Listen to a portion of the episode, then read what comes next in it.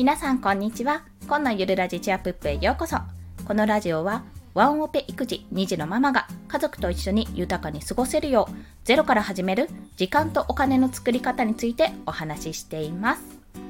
はい。それでは本日のテーマを発表します。本日のお話はうまく言えないを解消。言語化能力のつけ方についてお話をします。これねあの私が今入学しているという言い方でいいのかな？講義を受けている。フリーランスの学校という動画講義のまあ、これなんだろう、サイトというか、まあ、フリーランスの学校っていうのがあるんですよ。すごいざっくりだな。そちらちょっとあの合わせて聞きたい。に概要欄にリンクを貼っておくんですけども、こちらで、ま、動画講義を2日に一遍受けられるんですね。メール経由で、メルマガ経由でそのリンクが飛んでくるんですが、今日その話、何回目かな ?6 回目ぐらいかな？その話を聞いた時に、ま、ブログの始め方、ゼロから始め、ゼロからやるブログの始め方かな？という講義を聞いた時に、言語化能力っていう言葉が出てきたんですね。で、その講義を聞いて、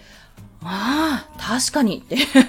うーん、確かにって思ったことがあったんですよ。まあ、それについてなのでお話をします。まあ、結論ですね。この言語化能力の付け方、もう何をするかって結論、ブログを書くです。まあそうなんですよ。動画講義もブログの始め方なんで、それを聞いて言語化能力ってワードが出てきて、それは確かにって思ったので、ここをね、深掘りしてお話をしていきます。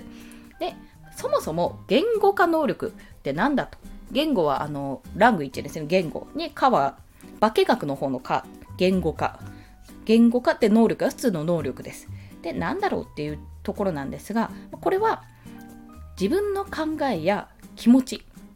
を文章に起こすことです、まあ、言語化することですね。要はなんか気持ちもやもやするこの気持ちなんだろううまく言えないっていうのをあの要はモヤモヤするとかじゃなくてなんかすごく不愉快だとかあなたの発言に対して私は非常に機嫌が悪くなったとかね。そんな感じですよ、まあ、そのなんかモヤモヤするとかうまく言えないっていうものを言葉にする。ってことが言語化能力です、まあ、これは先ほども言った通りあとタイトルにも載せてる通り何がいいかってうまく言えないっていうのを解消するんですよね。そううまく言えないっていうのを解消する。これって皆さんどうですかね？私はめちゃめちゃこのうまく言えないっていうのがあるんですけど頭の中で思い浮かんでるし感情としてここにあるのにそれを言葉にすることができないってことがね結構あるんですよ。なんだろうこれ女性特有なのか私特有なのかまあ私特有なんだろうなおそらくね、まあ、そういったことがあってまあ、だからこそこの言語化能力って言葉にヒットしたんだと思うんですよ今回。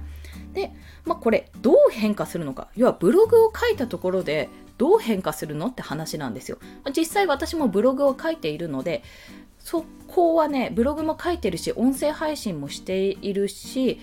あの出てこないあれですよツイッターだツイッターとか SNS もやっている中でやっぱり感じている変化のうちの一つだったんですね言語化能力。要はうまく言えないがだいぶね解消されされされつつある。そう。されつつあるんですよ。うまく言えないって思っていることがね減ったんです。まず激減でしたねこれは。これね今執筆してる Kindle 書籍自分の書いてる Kindle 書籍にもあの音声配信のメリット音声配信でも通ずるのでメリットとして書いたんですが言語化能力はね本当につきます。ここにいる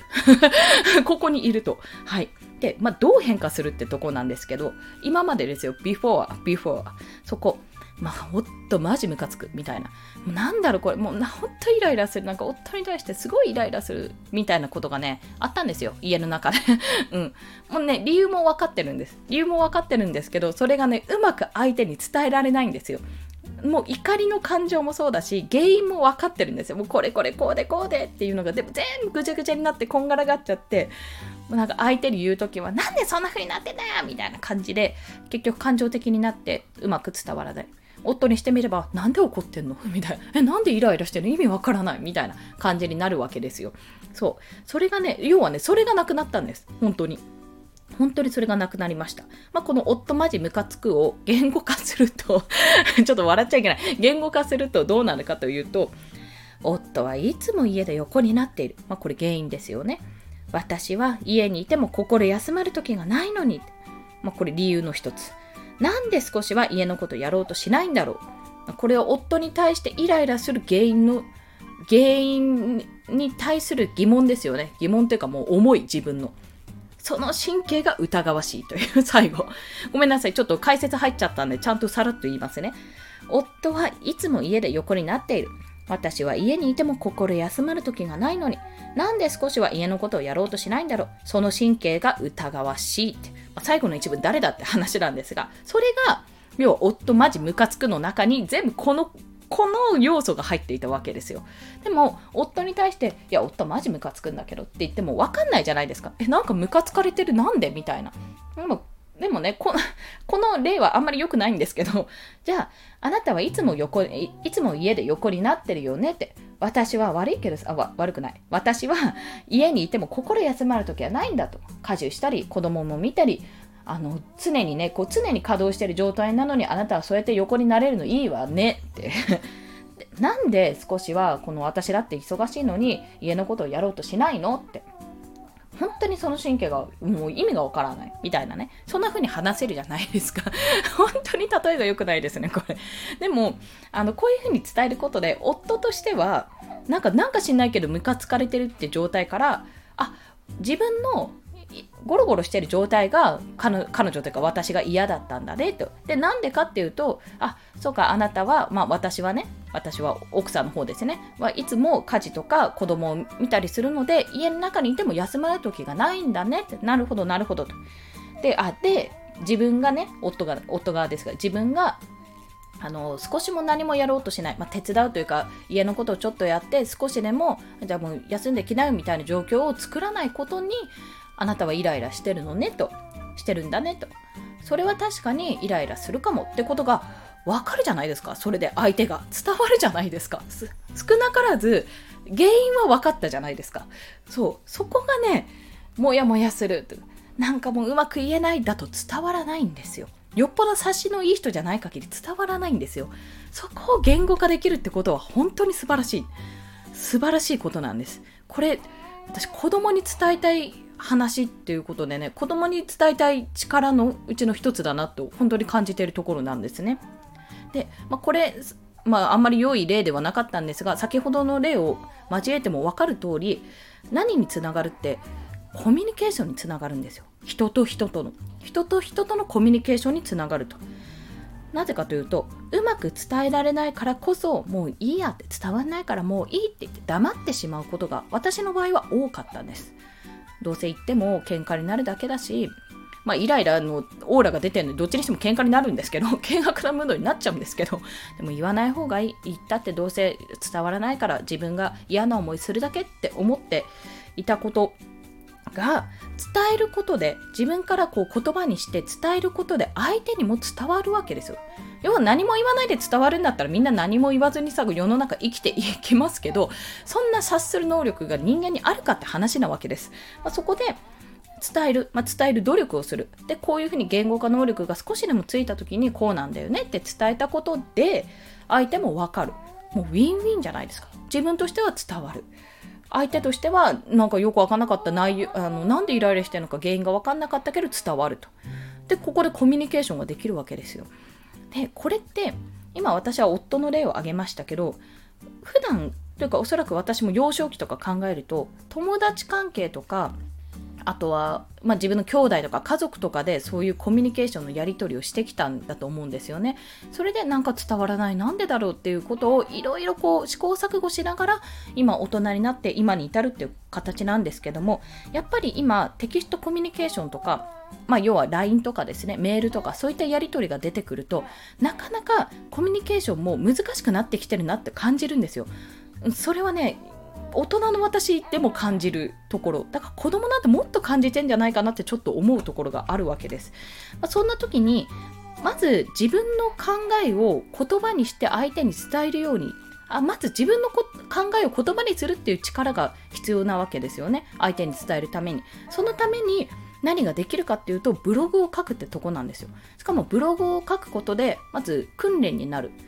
もう自分の気持ちをなんかモヤモヤするの一言で終えられないから自分はこういうこの時こういう思いをしてこういう気持ちで相手のこの一言に傷ついたんだと思うとかそういう書き方をすればああなるほどなって伝わるわけじゃないですか。で言語化能力が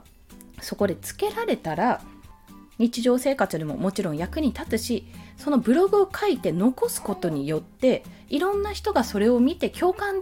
する人もおそらくいると思うんですよ。共感するし意見がある人もいる。まあいろんな反応が得られますよね、そこで。で、なおかつ共感する人がもし出てきた場合に、あ、こういう気持ちだったんだって見た人が自分のモヤモヤ解消できないっていう時に、あ、こういう気持ち、わかる、こういう気持ちだったんだって自分も、その見た人も、あの言葉にならない思いをその誰かの文章を見てあこういうことだったなって思うようになるっていう可能性だってあるわけですよ。さらに自分がね過去の記事とか見て、まあ、よく過去の日記を見たらそういう感覚に陥ると思うんですけどもこう言葉になって自分はこの時こういう気持ちだったっていうのを読み返すとあなるほどなこういう気持ちだったよねって今だったらこういうふうに思うけど確かにあの時の自分はこういう気持ちだったよねっていう、まあ、ブログブログですよ。ログ。記録になるわけですよね。客観的に自分を見ることもできるということでブログを書くってこと自体がだいぶいろんなメリットがあるんですよ。これ裏テーマブログを書く3つのメリットみたいな感じなんですよね。実を言うと。でも、まあ、このような形で、まあ、ただ私はその中でうまく言えないっていう部分がものすごく色 ものすごくあったので、まあ、それはブログを書いて言語化能力を訓練してね身につけるんですけども、まあ、訓練して身につけることでうまく言えないがだいぶ解消できたよってだいぶっていうかほぼだよなたまにあるけど感情的にならずに済むようになりましたので、まあ、そういった形でね日常生活にも影響が及ぶのでもしよろしければお試しくださいというそういったお話でした。ということで今回の「合わせて聞きたいは」まあ、これ音声配信でも同様の効果があるよってことを冒頭にお話ししたんですけどもその過去の放送を載せますね。これ4ヶ月前と比較、音声配信を始めて日常的に変化した3つのことについて、このうまく言えないが減ったっていうお話をしております。こちらリンクを貼っておきます。また、えっと、フリーランスの学校ですね。こちらのリンクも合わせて聞きたいに貼っておきます。2日に一遍動画講座、動画講義かが届きまして、まあ、本当に、本当にね、まんべんなくいろいろなお話をしてくれるので、多分初心者の方というかちょっとなんか始めたいけどどこから手つけたらいいかわからないっていうふうに思ってる方は絶対見た方がいいです。でこれ見るだけじゃなくて見るとあのテロップとかあのスライドがあるので分かりやすいんですけどもながら聞きもおすすめ私はどちらかというとながら聞きで Voicy みたいな感覚でやってるのでもしよろしければこれメールアドレス入力するだけでできますのでお試しください。はいということで、本日もお聴きくださりありがとうございました。この放送いいねって思われた方は、ハートボタンを押してくださったり、またレビューなど書いていただけると、泣いて跳ねて喜びます。ぴょんぴょんぴょんと 喜びます。フォローも、もしよろしければ応援してやんよっていう気持ちがあればお願いいたします。というところで、今日も一日ですね、まだまだありますが、元気にお過ごしください。ポンでした。では、また。